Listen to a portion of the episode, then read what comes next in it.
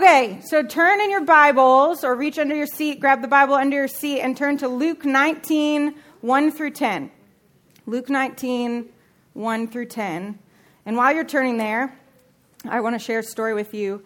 So when I was a senior in high school, I had gone to this particular private school for about 3 years at that point, or 2 years. This was going on my third year.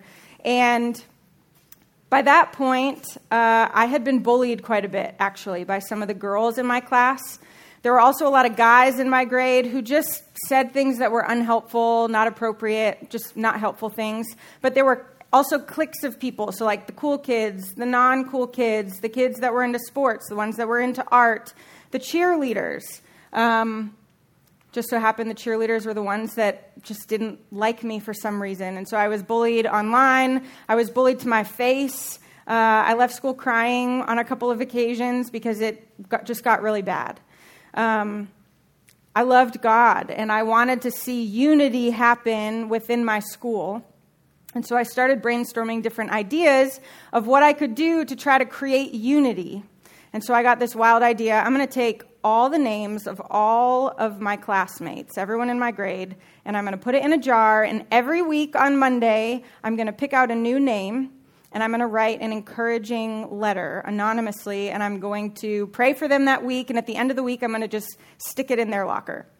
Looking back, the whole anonymous thing, kind of creepy maybe, but nonetheless, I was trying to be kind, and so on the first week, I reached my hand into the jar, and the name that I pulled out was the girl on the cheerleading team who was the meanest to me.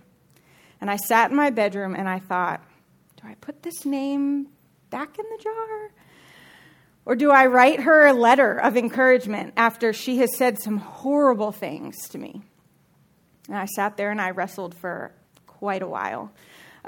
Almost put her name back and then just thought, you know what, this is the name I pulled out. This is the name I'm going to stick with. And so that week I spent the week praying for her, and she had a track meet at the end of the week. And so I decided to just encourage her. Hey, God has given you this incredible gift. You are so good at running, blah, blah, blah. So I put it in her locker, heard her talk about it later. She was like, this is kind of weird. I don't know who wrote me a letter, because it was weird that it was anonymous. But she was like, I heard her talking to her friend and she said, this is the nicest thing that anyone has said to me in a long time. So the weeks went on and pulled name after name after name, and it just so happened that every single name that I pulled out of that jar was either someone that had been really unkind to me or someone that I had overlooked because they were the weird kid in class. And week after week, I was writing these letters to these people that I didn't really want to be writing nice things to, and people that I never even really thought about. And it taught me a huge lesson in that we don't get to choose who is deserving of God's love. We don't. We're all deserving of God's love.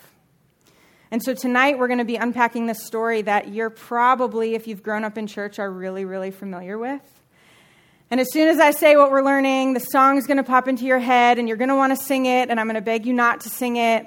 But we're going to go through this story tonight, and I am hoping that God will reveal some new things to you. So you are at Luke 19, 1 through 10, and this is what it says.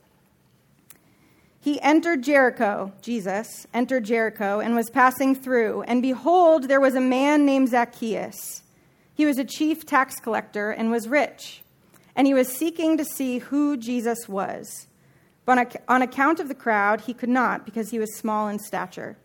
So he ran on ahead and climbed up into a sycamore tree to see him, for he was about to pass that way.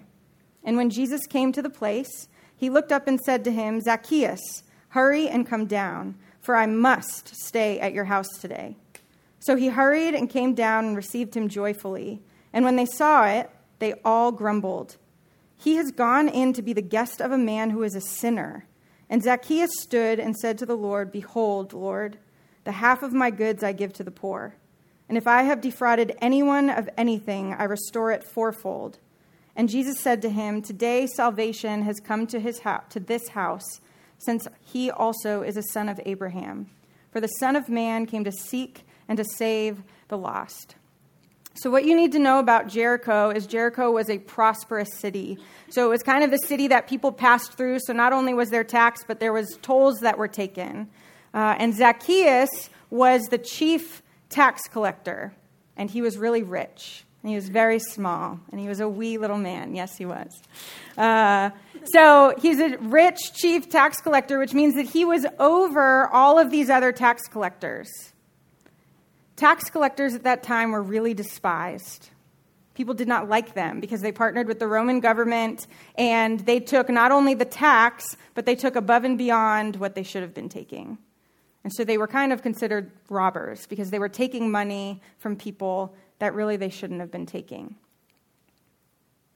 So we see here that he's a tax collector. And in verse 3, it says, Zacchaeus, he was seeking to see who Jesus was. But on account of the crowd, he could not because he was small in stature. So Zacchaeus was curious. He was curious who this man was that was coming through Jericho. He probably had heard of him, maybe heard some good things about him and thought, who is this guy? Does he have something to offer me? So then it says that he climbs up a tree. Yes, thank you. Do you want to come up here and preach for me? He climbs up a sycamore tree. Would you like to sing the song for us? No. So he climbs up this sycamore tree. And this man who is rich, he's the chief tax collector in Jericho, doesn't care about his dignity, doesn't care what anyone is thinking, just simply thinks something about this man is important. And he climbs up this tree in front of a crowd. So in verse 5, it says, and when Jesus came to the place, he looked up and said to him, Zacchaeus, hurry and come down, for I must stay at your house today. So Jesus comes to Jericho. There's this crowd. So picture like 100-something people, probably people talking to Jesus, trying to get his attention. I don't know, but a ton of people. And Zacchaeus is up in this tree, and Jesus is walking through, and he pays no attention to all these other people. He simply looks up in the tree and calls Zacchaeus by name. And he doesn't ask him, can I stay in your house? He says, I must stay in your house. It's this divine purpose that he's come to Jericho. He is walking through Jericho to find Zacchaeus because he knows something about this man and he knows what he needs. So he makes this personal declaration, almost as if he's saying, Zacchaeus, I'm coming to save you. So in verse 6, it says, Zacchaeus hurried and came down and received him joyfully. And when they saw it, they all grumbled. This is the crowd. So you can imagine Zacchaeus despised. Jesus looks up in the tree, says, I'm coming to your house. And all the people around start bullying him, essentially. They start saying, this man is undeserving of having Jesus in his house. What is going on? And they just start grumbling and complaining, saying all sorts of things. And then something crazy happens. So we don't know for sure if this was in Zacchaeus' house or if it was in front of the crowd. But if you look down in verse 8, it says, and Zacchaeus stood and said to the Lord, behold, Lord, the half of my goods I give to the poor. And if I have defrauded anyone of anything, I restore it fourfold. So he says he's going to take half of his goods, half of his possessions. That's what he owns. So it would be like you went to your house and took half of the things in your house and gave it to the poor. So half of your house is empty because you took all of your stuff and you gave it away. And then he says, and to every single person that I have defrauded, that I have taken money from in a wrong way, I'm going to restore it to them fourfold. And at that time, the law, if somebody robbed somebody, they only owed 20%. They repaid it, but it was 20%. And this man is saying, I'm going to give 4 times back to all these people. And I can only imagine, I don't know how long Zacchaeus was a chief tax collector at that time, but he probably defrauded a decent amount of people. And my mind automatically goes to, what must it have felt like for those people who he was repaying? Did they think, what kind of interaction did this chief tax collector have that he's going to give me my money back fourfold? I wonder how many people believed in Jesus. We don't know. But that kind of story makes people talk. So then in verse 9, Jesus responds to Zacchaeus' confession and repentance and says that salvation has come to this house. And he says, for the Son of Man came to seek and to save the lost. So we have this story. We picture Zacchaeus up in the tree. Maybe you have this picture in your head of a Sunday school thing. We've gone through the story, but what can we learn from it for us today? And I think there's four really important things that we can pull from this passage. And the first one is this. Jesus is worth seeking with our whole heart. You see, Zacchaeus climbed up a tree because he thought that Jesus was worthy of seeing. He was short. He couldn't see over the crowd. And he's just thinking, how can I get a glimpse, just a glimpse of who Jesus is? Is Jesus supreme in your life? Are you trying to do anything that you can just to catch a glimpse of him? For most of us, the answer might be no. I've got homework. I have school. I have band. I have home, like all this stuff, chores at home, you name it. But for Zacchaeus, who had all the money he could want, climbed up a tree to see Jesus. I remember when I was in junior high and I got that first feeling of like wanting to raise my hand during worship because I wanted to just praise him and I wanted to raise my hand and just surrender to him. And then I thought, what are people going to think of me? Are they going to think I'm weird for raising my hand? Are they going to make fun of me? And it stopped me from doing it for a while because I was thinking about what other people might think about me. What about when someone asks you what you're going to do on the weekend? You list off, we're going to go to the beach. We're going to go to Galveston. I think we have a birthday party for my friends. You know, you name off all these things. Do you say that you're going to church? Because that's something really great that you're doing. But do you withhold it because you're nervous that people are going to think you're weird or think something of you? Or do you use it as an opportunity to share the gospel and to share about this God that you love? Is Jesus supreme in your life? Because he's worth seeking. And we see that in Zacchaeus' actions of climbing up a tree. The second thing, Jesus pursues us and satisfies our greatest need. So Zacchaeus was in Jericho. Jesus came to Jericho. He looks up in a tree. He pursues him and says, I have something you need. I have love and mercy to offer you. You're wicked in your heart. And without me, you can't do anything good, and you desperately need me. Jesus pursues us and satisfies our greatest need, and that is being saved by him. In Ephesians 2, 1 through 10, it says this. And you were dead in your trespasses and sins, in which you once walked, following the course of this world, following the prince of the power of the air, the spirit that is now at work in the sons of disobedience, among whom we all once lived in the passions of our flesh, carrying out the desires of the body and the mind, and were by nature children of wrath like the rest of mankind.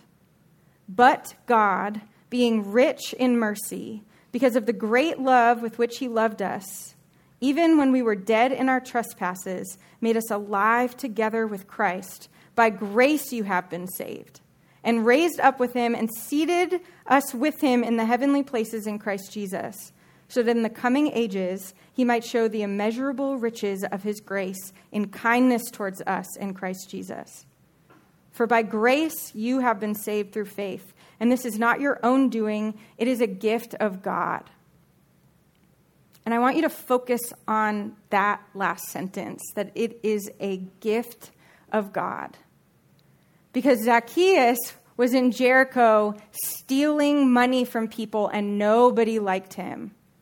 And everybody looked at him as undeserving of the gift of Jesus looking up and choosing him and saying, it's your house out of all these people that I'm staying in tonight. It's this gift that he gives to Zacchaeus because he was undeserving. But that's the kindness of God, in that we don't deserve his love and mercy, and yet he offers it to us. We were singing that song back there, and I just stood back there and just thought, I am so undeserving of God's love. The things that I've done, the mistakes that I have made, the ways that I have hurt people, the ways that I have withheld forgiveness from people, how I've been bitter, how I've gossiped, how I've done all of these things. And yet God in his kindness loves me and pursues me and wants relationship with me, that he gave me the gift of being saved by Jesus. That's huge. It's this incredible gift that we've been given, that we have been pursued and satisfied through Jesus. The third thing is that Jesus changes us from the inside out. Zacchaeus had Jesus in his house, and it created this new man almost instantly. It says that he hurried down the tree. Jesus said, hurry down, and he hurried down and received him joyfully. And one interaction with Jesus, and this man stood up, confessed his sin, gave himself consequences, and said, I'm going to live differently. It changed the way that he decided he was going to live his life.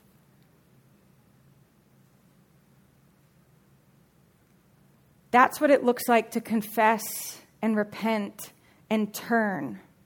And when you understand the grace of God and what you've been given, it makes you want to live differently. You don't want to do the same thing. Maybe you make a mistake and you talk behind someone's back, but you feel this conviction inside very quickly, like, oh, that was so wrong. One interaction with Jesus and his love for us changes us from the inside, and our actions show the change that's happened inside of our heart. In Psalm 101, 1 through 4, David writes this, I will sing of the steadfast love and justice to you, O Lord. I will make music. I will ponder the way that is blameless. Oh, when will you come to me? I will walk with integrity of heart within my house. I will not set before my eyes anything that is worthless. I hate the work of those who fall away. It shall not cling to me. A perverse heart shall be far from me. I will know nothing of evil. I want you to think about yourself. And when you read that, and when we look at this, David's saying, I will walk with integrity within my house. I will not set before my eyes anything that is worthless. And maybe for you, it's not looking at things. Maybe it's just your thoughts. Maybe you listen to the music on the radio and it takes you somewhere that you don't even know how you got there. But an interaction with Jesus and his grace changes the way we want to live. It changes us from the inside out. Zacchaeus became radically different very quickly because of what Jesus did. Fourth thing and last thing. Jesus offers his love and mercy to all people, and so should we. Zacchaeus was considered an outcast. He was hated among the people. Nobody liked him. Maybe you feel that way. Maybe right now you're going through stuff and you just feel like no one's on your side. You're all alone. Or maybe you know of somebody that is despised, an outcast, overlooked. But maybe we need to also go a step further. Who in your life do you hold bitterness towards? Who are you withholding forgiveness from because of what they've done to you, that you think they're undeserving of God's mercy, undeserving of God's love? Because this story teaches us that all people are deserving of God's mercy. You don't get to choose. Just like in my letters, as I sat on my bedroom floor and wrestled with, do I write this girl a letter? It wasn't my choice to make. I needed to surrender to God because he had saved me and forgive just as he forgave me and write the letter. Because Jesus loves us, and so we should love people. So I'm going to invite the band to come back up. And I don't know how God spoke to you tonight, if there's something that stood out to you more than another. But there's a few questions that I want you to consider as we take time to respond. Is Jesus priority in your life? This is a silly example, but would you climb up a tree in a crowd for Jesus? Do you keep your hands down when you really just want to raise them up? Do you speak about him even in the situations that are scary? Have you responded to Jesus' pursuit of you? Because if you're in the room tonight and you don't know Jesus as your Lord and Savior, and you're hearing these words, this is God's love for you. It's a gift that's being offered to you. Undeserving, but God says you are. Maybe you have accepted, but you haven't really given thought to the fact that every single day you wake up to new mercies every single morning. That it's a new day that you get to start and walk with the Lord and be a part of the kingdom of God and love people. Is there anything in your life that you need to confess and repent of? Are there things that you've been walking in for quite some time that you need to remember how you have been forgiven and to walk differently now? And to confess and repent to God, if you need to talk to a leader. Is there anyone that you need to forgive? That you are just holding so tightly to the bitterness inside of you that it just eats away at you and you can't walk in freedom because of it. God wants to set you free. So I want you to think about whatever it is that stood out to you tonight that the Lord brought to mind for you. And I'm going to pray, and then we're going to stand and we're going to respond to this good God of mercy and love.